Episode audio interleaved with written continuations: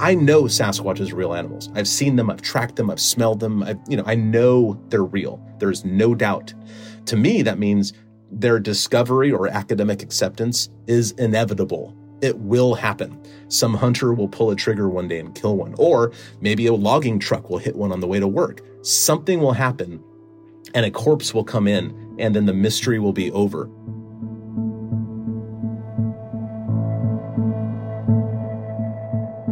Okay, raise your hand if you believe in Sasquatch. Like, who here actually believes in Sasquatch? Oh my goodness. Both my producers' hands are raised. All right, Chelsea, you're nodding your head over here. Like, what is your experience with Sasquatch? So, 16 year old me hopped in a pickup truck with with three of my friends and we drove to Eastern Washington like on a whim. And so we had no place to stay or anywhere to go. So we just like drove up a Forest Service road and our plan was to sleep in the back of the truck and like we were just hanging out and we started hearing these weird noises that were unlike any noise I've heard. And I've been camping my whole life, you know. I've been outside, I've done backpacking, I've done all of that. It was like a weird kind of like deep huffing noise that wasn't a bear, that wasn't anything. And so we sent my friend Jake out to go explore with his airsoft rifle, which would do nothing. And he just about 10 minutes later, he just came screaming back to the car and said he saw like a big thing in the distance. And then for the rest of the night, we just kind of hear these these deep grumbly noises from in the distance off in the trees. Any way to impersonate that grumbly noise? Absolutely not. I, I can't. Come on, if like Sasquatch made a noise, like no, no, no. It was a lot more subtle. It was like a deep rumbling. It's like more, you know, from your throat or like guttural than you would ever hear come from a creature, which is why it was so scary to us because it wasn't like anything we'd ever heard before. Okay, Sylvia, you believe in Sasquatch for real? Oh, well, before we interviewed Cliff, I didn't, but now I do. What made you change your mind? The way that Cliff talks about like the the footprints and stuff and how it's couldn't be possible for it just to be someone in a suit doing the footprints given like where the ankles and the toes and everything hit. That was really convincing to me as well. I thought Cliff was incredibly convincing. Do I believe in Sasquatch after listening to him? I believe in the idea of Sasquatch for sure. I think Sasquatch is a wild idea. Do I think I'll see Sasquatch in my life? I'm not sure, but I sure hope so. I think it'd be fun. And the good thing is I can run really fast. that is a good thing.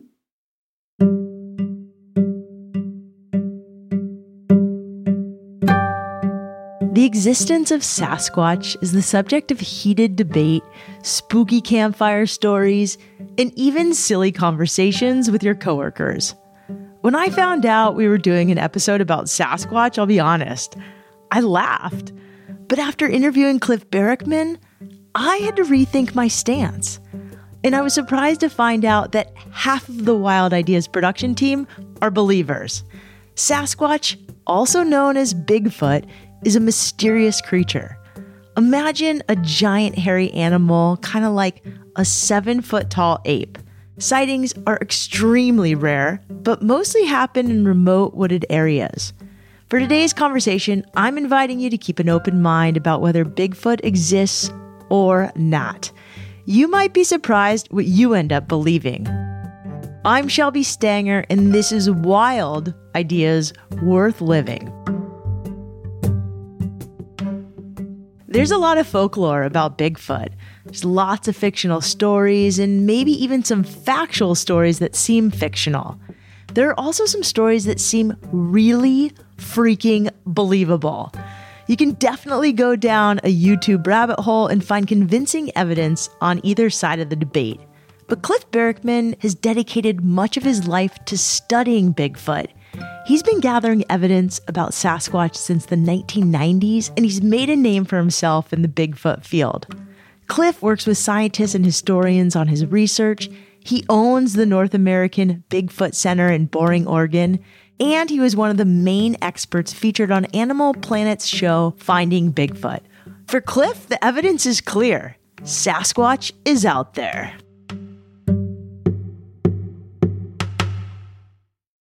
Cliff Barackman, welcome to Wild Ideas Worth Living. Thank you so much for having me on. You've obviously seen Bigfoot. I've seen one. Tell me about when you first saw one, and then what kind of evidence does one need to be like a Bigfoot sleuth? Uh, well, my, my sighting wasn't the best sighting. It's kind of mediocre at best. I, I saw it through a thermal imager. A thermal imager is an optics tool that sees heat in the environment. So it's kind of like night vision, but a little different. And Sasquatches, being mammals like deer and humans and everything else, um, we radiate heat. So out in the woods, something radiating heat would be much warmer than the surrounding areas. I saw this thing through a thermal imager for five or eight seconds, not very long. It was walking from left to right along a hillside, about 70 yards from me at about two in the morning. I was about two miles off trail at the time.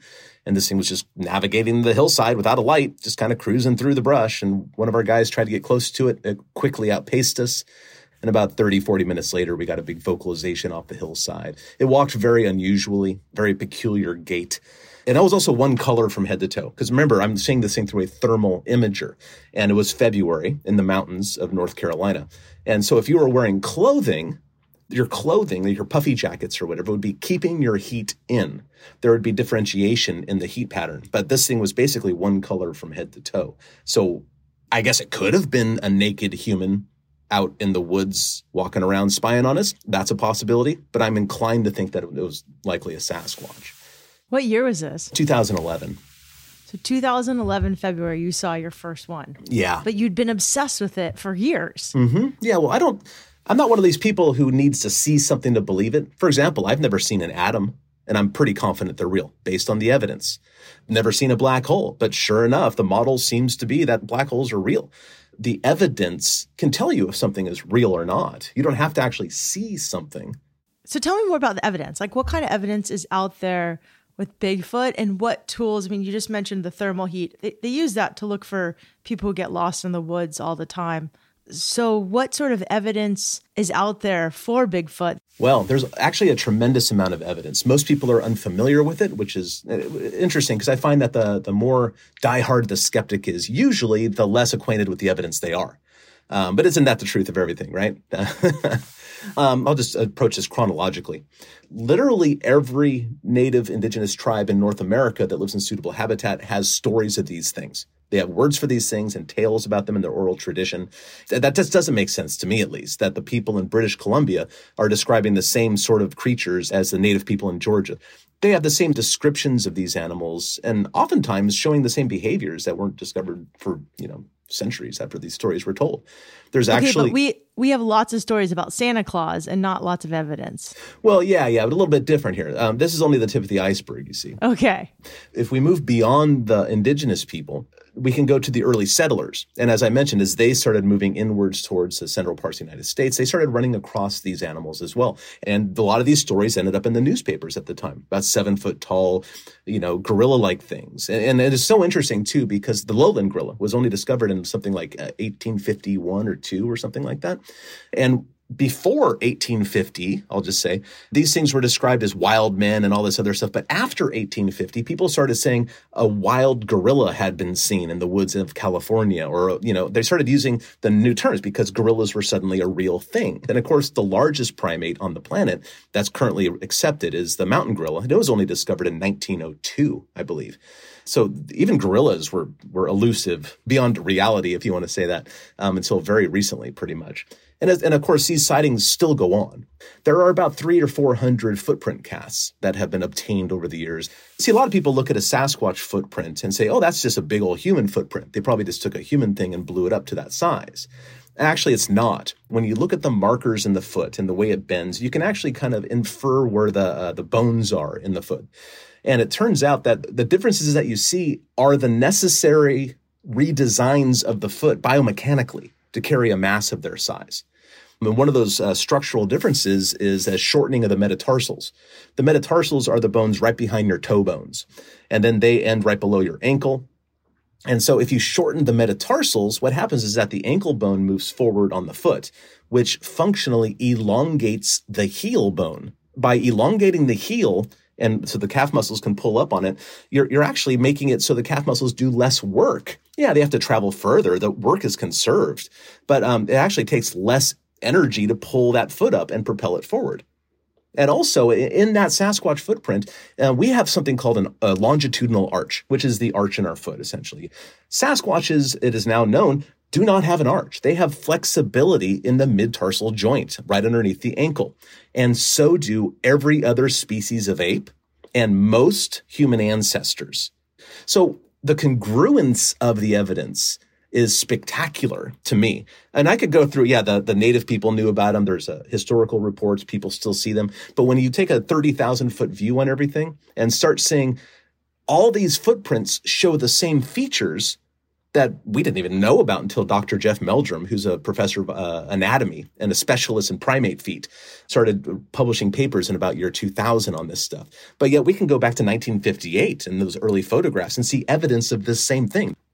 And uh, the Patterson Gimlin film, for example, the real famous footage of the female Sasquatch walking across the sandbar from left to right, you can see her foot bend in that same place. And you can also see how her heel looks longer than it should. It's a fascinating perspective, how all of this evidence fits together like a puzzle piece. How do we know it's not just a giant gorilla or something else that already exists in nature and is not its own thing, or it's a person dressed up in a costume? Well, you see, from some perspectives and in a very simplistic view, it is kind of a giant gorilla, essentially at the end of the day, but walks bipedally. But it's not a gorilla because it's a different species. What, what we have here with Sasquatch is a relict hominoid.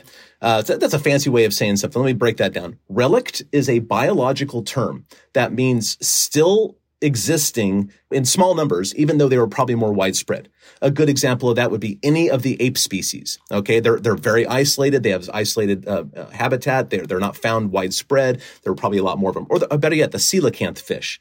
That fish that was uh, thought to be extinct for 25 million years until some fishermen off of Madagascar, you know, they were selling one in a fish market and an ichthyologist walks by and goes, what's, I know what that is. Wait a minute. And suddenly they're real they were always real. All the, lo- the local people in Madagascar were eating them, so they knew they knew about these things. But like the science, you know, rediscovered them. Basically, those are examples of relict populations. Hominoid, of course, means human-shaped thing. So all the apes and humans are obviously hominoids. So this is a relict hominoid is what we're dealing with here. In the late 1980s and early 1990s, more fossils were uncovered, and the, the, dating of those fossils clearly showed us without a doubt that many species of hominins, human ancestors and our relatives, existed on the planet at the same time. So it's not a tree, it's not a linear sort of thing. It's this big bushy situation where these branches go out in all directions, and some of those branches die off, some of them keep on going, and a lot of different species existed at the same time and same place. That off the top of my head, that's 10 species of our relatives alive on the planet in the last 100,000 years, which is the blink of an eye, geologically speaking. Who's to say that's all of them? Who's to say that there aren't other smaller populations of these hominins, our relatives, like Sasquatches or Yetis or Almasties or Yeren or Yowie, uh, living elsewhere on the planet, still undiscovered in these far flung corners of the globe. So we're dealing with a relict hominoid here. The second half of that question is how do we know it's not a dude in a suit? There are certainly guys in suits being filmed and put on YouTube and all this. There's a lot of hoaxing, which really muddies the water, in my opinion. And, and, and that's part of the reason that the subject isn't taken seriously by scientists. Hearing about all that evidence is quite convincing. One of the most famous documented encounters was captured in the Patterson Gimlin film that Cliff mentioned. It's a short film that was shot in the 1960s and it claimed to catch a Sasquatch on camera. There are plenty of skeptics who say the film is fake, but for many, it seems pretty believable. So, you mentioned this Patterson Gimlin film. Can you tell me about that? It seems like a pretty big deal. The Patterson Gimlin film was filmed in October 1967. Roger Patterson and Bob Gimlin were on an expedition. Bob Gimlin didn't even really believe in Bigfoot necessarily. Uh, Bob's still alive. Uh, Patterson passed away in the early 70s. Two cowboys from Yakima, Washington. And uh, Roger was just on fire about Bigfoot. He got the bug bad. I mean, he published a book on the subject. He was interviewing witnesses left and right. He was trying to cast as many prints as possible. So they went down to Northern California because some footprints were found in um, August of 1967. And as soon as they can get down there, it was October. So they went down there um, in hopes of filming some footprints in the ground. So they brought the camera along. Roger was trying to put together a documentary at the time. And towards the end of their two week trip, they came pretty close to a Sasquatch. They came around this big root wad, and there she was. She was like standing there in the river, squatting down, doing something or other. Roger's horse panicked, kind of reared up, threw Roger off the horse. But then Roger, you know, got control of his horse, got his camera out of the bag. It was a Kodak K100, and by then the Sasquatch kind of like looked up, looked him over a bit, stood there for a moment, and started walking away. And so when the film begins, Roger is actually running after the Sasquatch. You know, it was about 100 feet away at that point. And then at some point, he kind of falls to his knees and starts filming this thing. And then that's when the closest and best frames of the film. And she walks from left to right at one point, she turns and looks over towards the camera. She wasn't looking at the camera. It turns out she was looking at Bob Gimlin, who rode his horse across the river at that point to kind of back Roger up with his gun. And then Roger basically filmed this thing, and there's about a one minute piece of footage. And people say it's blurry. It's not blurry, actually. It's a 16 millimeter Cibachrome film and is also set on infinite focus. So everything in there is as, as focused as it can be. It's just that it happens at 16 millimeters, of course, is the size of the frame. And the largest the, the creature ever is in any frame is one millimeter tall. So it's remarkably clear, actually. It's clear enough. You can see individual fingers moving on the creature.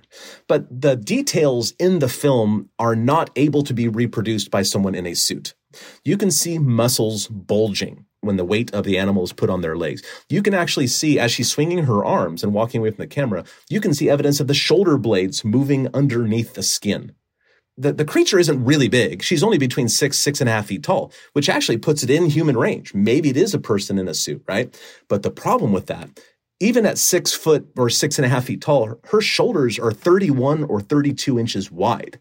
That's extraordinarily wide. Okay. And her arms are longer than any other person on the planet. Okay. Because there's something called an intermembral index, basically the ratio of your arm length to your leg length. Okay. In humans, it's about 0.75 or something like that. So our arms are 75% the length of our legs on average.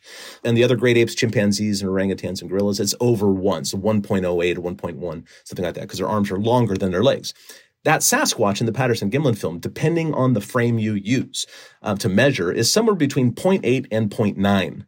So her arms are actually longer in proportion to their legs than anyone on the planet. Now let's go back for a minute. If, that, if that's a dude in a suit, or a really robust female in a suit. The height isn't unreachable, but the shoulder width is. And and of course they say, well, you can just put extensions or pads on there. Not really, because you'd have to have arms longer than anyone on the planet. Because you see her fingers moving. Individual fingers are moving in the film. And people say, oh, just put extensions on the end of the arms. No, no, that doesn't work either because her elbows are, are appropriately distanced and they move too. So there are so many things about this film. And I can go back to the footprints again. You can actually see her foot flexing at one point. You can see the elongation of the heel. You can see her calf muscles bulging. You can see her thigh muscles bulge when they put weight on it. Dr. Jeff Meldrum from Idaho State University, who is a professional anatomist, he shows that film to his anatomy class and says, identify every muscle group moving. And they do. The film is remarkable. So, but from a paleontology perspective, if Bigfoot exists, how come no one has ever discovered Bigfoot bones? Where do Bigfoots go to die? I get asked all the time that if Sasquatches are real, where are the bones? And my reply to that question is if bears are real, where are their bones? The thing is, we have bear bones from bears that have been shot or bears in zoos and all that sort of stuff. We don't really have bear bones from naturally dead bears. You see, there's basically two kinds of animals out there. There's predators and prey, right? The prey species like deer and rabbits and stuff, they don't get to choose where they die. But the apex predators, the ones that are at the top of the food chain, like bears and, you know, mountain lions and Sasquatches, presumably, they actually get to choose where they die. Just like us, when we're sick, we kind of squirrel ourselves away in, in safe areas and put ourselves to bed. They probably do the same thing. So they probably find really, really thick brush and lay down and try to get better. And one day they don't, they die. Now, within a few hours to a few days of their death, scavengers would move in and start eating away at the flesh and dispersing the body parts, making the whatever bones might be left over really, really hard to identify. Other animals move in and start eating away at the bones and even the hair. Moths eat the hair, and the bones are eaten by the most plentiful animal in North America by biomass, which is the deer mouse. as do wood rats and porcupines and coyotes and even deer and elk. That's where they get the calcium for their antlers. So basically, all the body parts of any animal, whether it's a Sasquatch or a bear or a human or whatever, out in the woods will be quickly recycled. But also consider how rare the species is. People who are far more knowledgeable than I am about ecology estimate that there's probably 100 bear for every one Sasquatch. You know, and that's obviously a very rough number. We have no idea, but I think it's a pretty safe bet.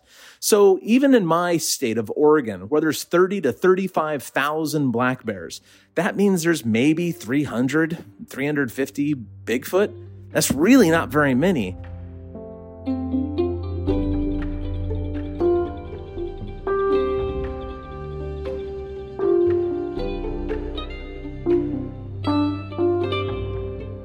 When we come back, Cliff talks about a Sasquatch encounter he had in April of this year and what his life is like as a Bigfooter.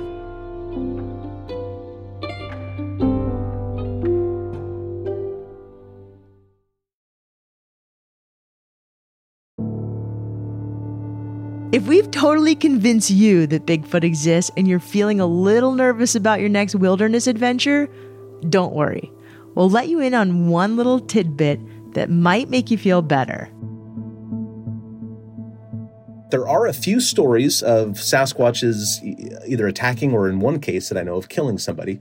That one case of them killing somebody, that story was told by Theodore Roosevelt in his 1893 book, The Wilderness Hunter.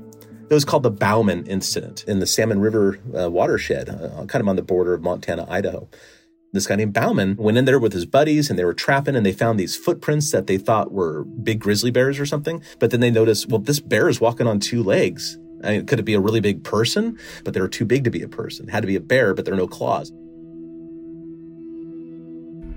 Once Bauman and his buddies saw these footprints in their camp, they got spooked and decided to pack up and head home.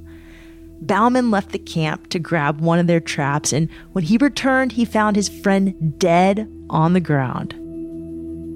The body was still warm, with four awful fang marks across his neck, and Bauman saw those same big footprints surrounding his dead friend. So I guess it could have either been a Sasquatch or maybe a vampire with extremely large feet.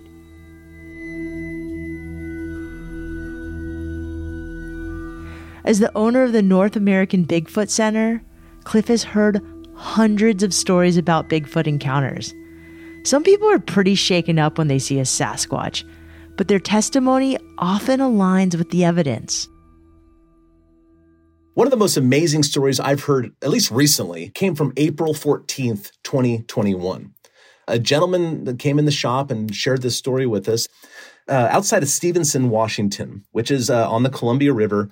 It's about an hour or so east of Portland, Oregon, on the Columbia River, but on the Washington side. This gentleman gets off work quite late, like after midnight, and he uh, generally brings his coworker home and then drives himself home. So he's driving his friend home, drops him off, and then he's driving himself to his house. And there's this one corner over on, on the edge of town, I guess, that there's a vacant house. So a lot of deer have taken to bedding down on the lawn. And he drives by this house every night. He takes pictures of the deer. He actually showed me photographs of deer that he had taken prior to this event. But he always goes slowly around that corner because he knows that, there's a deer in the area. So this particular night, uh, between 12:30 and 1 in the morning, he's taken this corner and then something runs in front of his car quite quickly. He thought it was a person in a ghillie suit or or somebody in ragged clothing at first. And of course, he swerves to the left and stops. And right in front of his car, in the ditch in front of him, is a stump. And, you know, one side of his head is going, there's a stump. And the other side of his brain is going, you drive this every single night. There's no stump there. And that his brain argues back and forth for a few moments. But then the stump stands up. The stump stands up and turns around, and it's like this eight foot tall, it's a Sasquatch, you know, and it's totally lit up by the, the wonky headlight. It's right there. It's literally 12 feet from where he's sitting in his vehicle, right in front. The Sasquatch kind of bends over slightly and then opens its arms and goes, Wah! just yells, like shakes him to his core. This vocalization is loud and close, right? Just, and this guy's mind is blown, blown. Imagine what would be going through your brain if you're confronted with this reality that you never really entertained before. That Sasquatch does something very peculiar. It raises its left arm perpendicular to his body. Doesn't point or anything, like just raises his left arm. And, and he's going like, what? You know, what in the world? The left arm was, uh, it basically went uh, across the entire hood of the car. You know, that's how long this arm was. And he took that as like, get out of here. So he did. He got out of there. He drove home and uh, his brother, who works at the same place, came home about 20 minutes later and found him like white knuckling his the steering wheel in the car. And his brother goes, "What? What's going on?" And he tells him, "He goes, let's go back." And he goes, "No way, I'm not going back there." But, but his brother does, and uh, looks around. He doesn't see anything. Drives back to his, uh, to this gentleman and says, "I didn't I didn't see anything, but it sure smells over there." And describes the smell. And, and this guy says, "Oh yeah, that's what I smelled too." I eventually heard that story directly from the witness and um, here at the North American Bigfoot Center, we have a really nice Bigfoot statue in our exhibit hall. It's very realistic. And whenever I have someone like this guy who's seen a Sasquatch very close, I invite him in the back and say, hey, here's our statue. Tell me what's different. Tell me what's the same. So I did that with this guy. His name's Jeremy. So I, I come back with Jeremy and go, Hey, check this out. And I'm pointing at the statue saying, Hey, tell me what's different. And I look back at him. The dude is crying.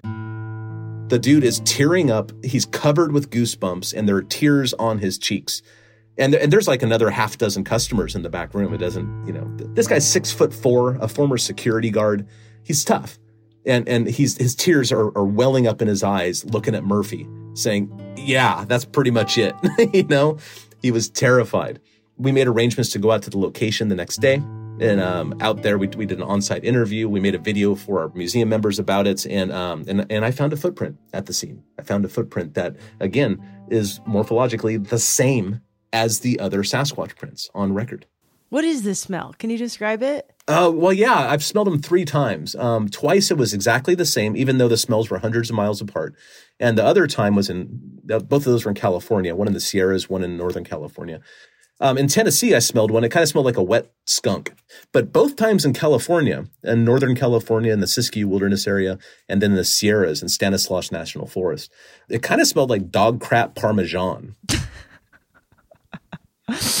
dog poop mixed with cheese? Yeah, something like that in one of those cases, uh, I was out and we had Sasquatch activity the night before, sounds and screams and stuff like that, very close to camp. And then um, the two weeks later, I was following up on this multiple witness sighting by Marines up uh, in Stanislaus National Forest, and um, they said that it walked through this area and walked in between these trees. And when I got to the area in between the trees, the trees smelled like that. So um, those are the three times that I've smelled them, but really only 10 or 15% of sighting reports have a smell associated with them. Why is like the Pacific Northwest such a hotbed for Bigfoot? There's a couple reasons. Number one is a lot of habitat. All animals need food, water, and cover, and there happens to be a tremendous amount of that in the Pacific Northwest. Of course, that doesn't mean that's the only place Sasquatches are around. Um, you can find them in most states. That's you know at least historically. You know Delaware doesn't have anything recent, but that you can go back to the historical records and find evidence of them. Um, but wherever there's food, water, and cover, and if other animals like bears and mountain lions live in the area, Sasquatches are probably around too. Maybe not a lot of them, maybe just occasionally, but they're around.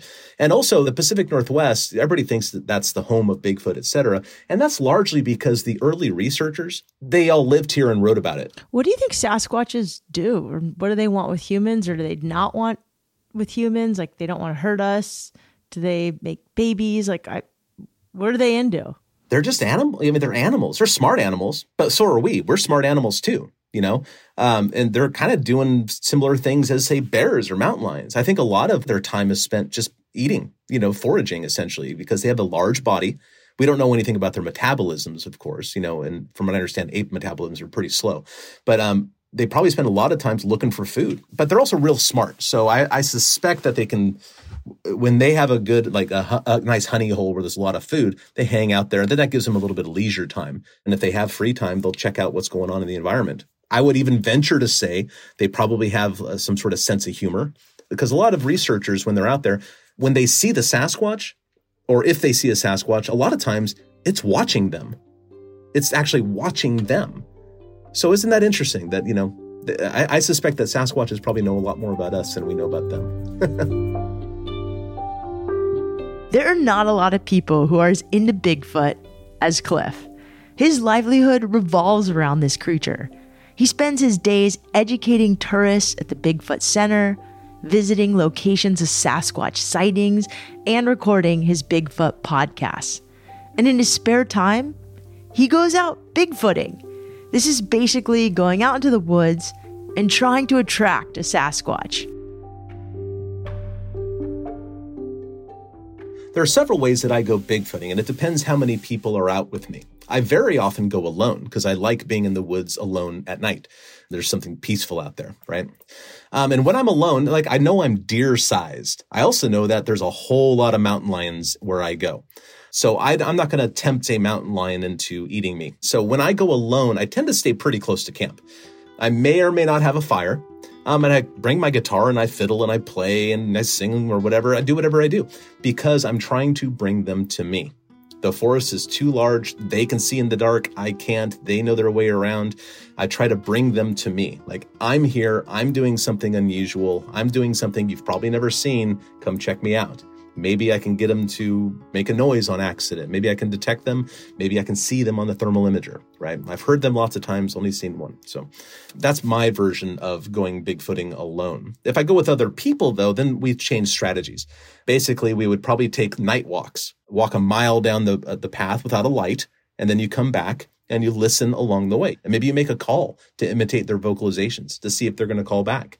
And that's kind of like casting the line out into the water and reeling back these sounds that we make, they're kind of like chumming. You know, I love fishing. It's one of these outdoor activities I really love to do. And so the fishing analogy works, uh, metaphor works really well with bigfooting as well. You're, you're basically chumming the water, making noises, trying to attract the, the Sasquatches to you or the fish to the boat, and casting by doing these night walks to see perhaps maybe you can get one close enough to film. What kind of gear do you like to take with you when you're bigfooting? The most important piece of gear actually is a notebook. So you can take notes on the things that you see, the things that you don't see. If you do find any evidence, you can take, write all the details down. But beyond that, the easiest way to gather Sasquatch evidence of any sort that is uh, empirical, like you can share it with people, is sound evidence. You know, these knocks or these calls that they do. So like a, a hundred dollar give or take sound recorder you showed me you have a Zoom H6, I believe. I have the same unit. It's fantastic for the field. It is absolutely fantastic for the field. Something like that would be would be wonderful. Your your unit records all night, which is really nice because you never know when they're going to call. Um, you can try to elicit calls, but they don't always cooperate. They might call at random at 3:30 in the morning when you're sleeping. So that'd be another great piece of equipment to bring out. Cameras are essential because if you find a footprint or if you find hair samples, if you find anything, you want to document the circumstances as best you can. Your phone's wonderful because it has video as well in case you see one. Um, and there's all, all sorts of fancy night equipment, you know, like night vision optics and thermal imagers and stuff like that too. But really, the most essential stuff is probably a, a camera and a, a notebook. What about like snacks to share with it? There's been some properties uh, that have come to our attention that have Sasquatch is frequent sometimes. Maybe not every day or anything, but you know, a couple times a year they might cruise by. And from people who have lived amongst them, so to speak, they say meats and sweets go real big with that. You know, they like the meats and the sweets. And of course, they might be feeding raccoons and bears a whole lot too. But uh, every once in a while, you never know because some peculiar things have come out from that. Uh, for example, there's a in the Sierra Nevada mountains um, they put a like a bunch of apples up in like between some branches in a tree, and when they came back to it, all the apples were gone but one, and that one apple had been moved three or four feet higher in the tree. You know, it was like, well, is that a raccoon? I don't know. Was it a Bigfoot? I don't know that either, but it's enticing and it's intriguing and it deserves a closer look and maybe repeatability because that's what science is about. Can you repeat the results? What makes Bigfoot so alluring? I mean, because people are obsessed with Bigfoot who are obsessed with it. I mean, you got into it. Yeah, I, I, that's a really good question. I'm not sure what the answer is, and there's probably as many answers as there are people. But I think if, if I had to take you know five or ten steps back and look at society as a whole, I think that there's something enticing about seeing an animal, you know, that that is so similar to us in so many ways, and they, they look similar to us, they they walk similar to. But I think that our fascination with Sasquatch is, is somewhere in that line, kind of seeing ourselves in the other species that are not us it might, might even represent something that we've lost because we've certainly domesticated ourselves and in, in our quote unquote civilized society. Although I might argue it's not as civilized as we think. You know, they can get along without clothing and politics and taxes and jobs and and live a thriving life. I don't know. I don't know. I, that that might be something for philosophers once they're proven to be real animals. So you've taken your curiosity for Bigfoot, Sasquatch, and you've turned this into a TV show with Animal Planet on Discovery Channel. You have a podcast that's crushing it, and you have this museum in Boring, Oregon, which I imagine is not so boring because there's a cool museum there. How did you do it? Has it been organic? Has there been trial and error? Have you just continued to follow your passion? Do you block out the naysayers? Like, this is a really wild idea. Whether I believe in Bigfoot or not, I think it's great that you've followed your passion and made it a career. Well, I appreciate the kind words, and really, it's it's more of an educational pursuit than anything. You know, it's kind of like a Joseph Campbell idea. It's like follow your bliss.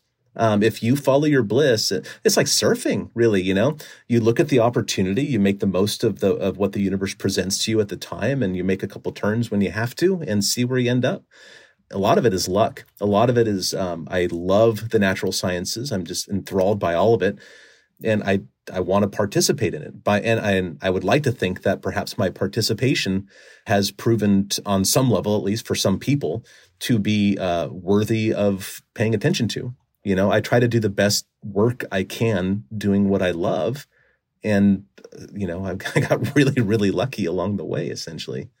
But because you do something pretty eccentric, you must get people who aren't always super positive about your work or like doubt it or whatever. I'm just curious like what what you do to block them out and lean into you know the people who are just excited about your work instead. Well, you know, I, I, I certainly um, target my my work to the people who are kind of following me along and and appreciate and, and encourage me. But you know, I, I have a lot of followers on on all my social media stuff, and being on TV, looking for something that a lot of most people don't even think is real, kind of puts a target on you. Especially when you take it seriously. You know, because our show, you know, we we always told the truth about Bigfoot stuff. You know, we may not have had to take a helicopter to get somewhere. That's the TV story part.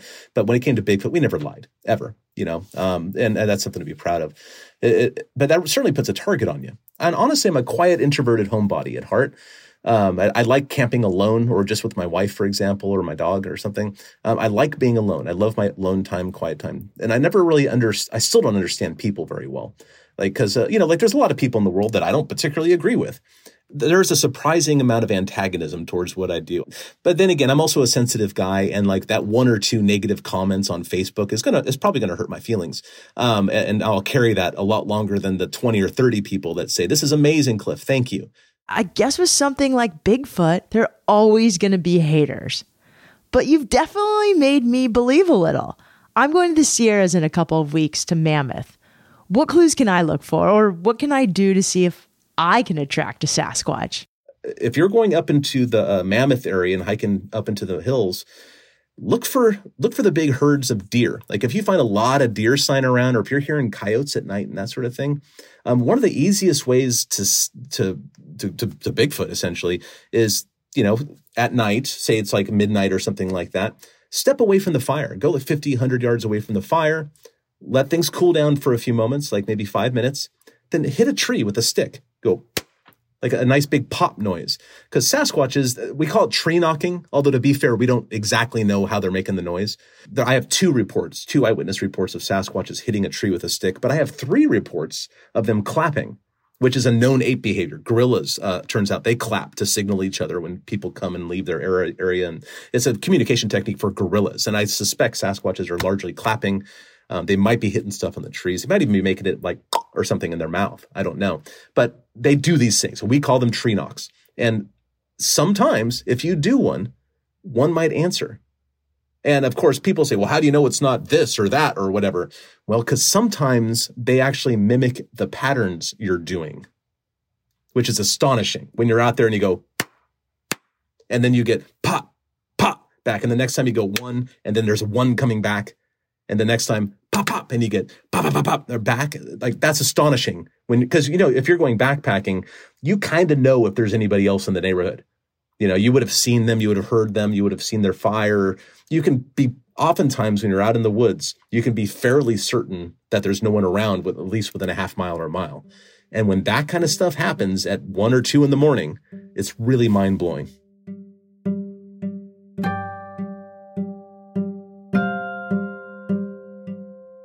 I'm definitely going to try clapping in the woods on my next hike.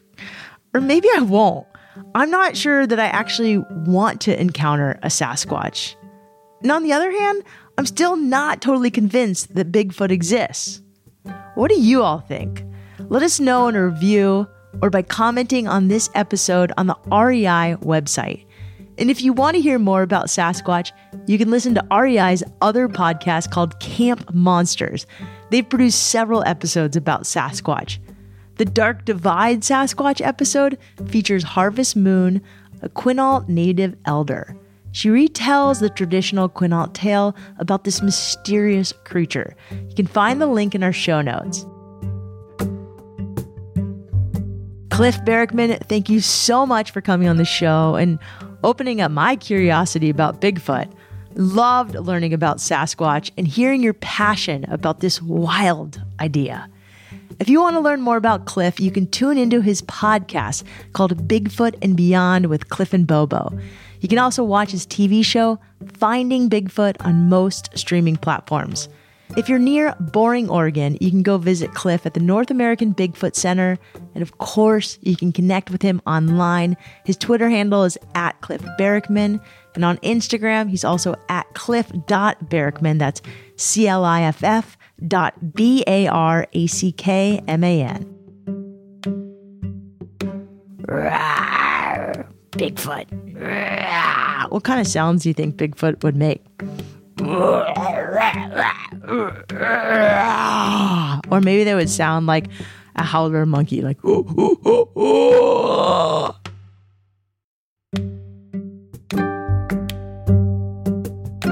Wild Ideas Worth Living is part of the REI Podcast Network.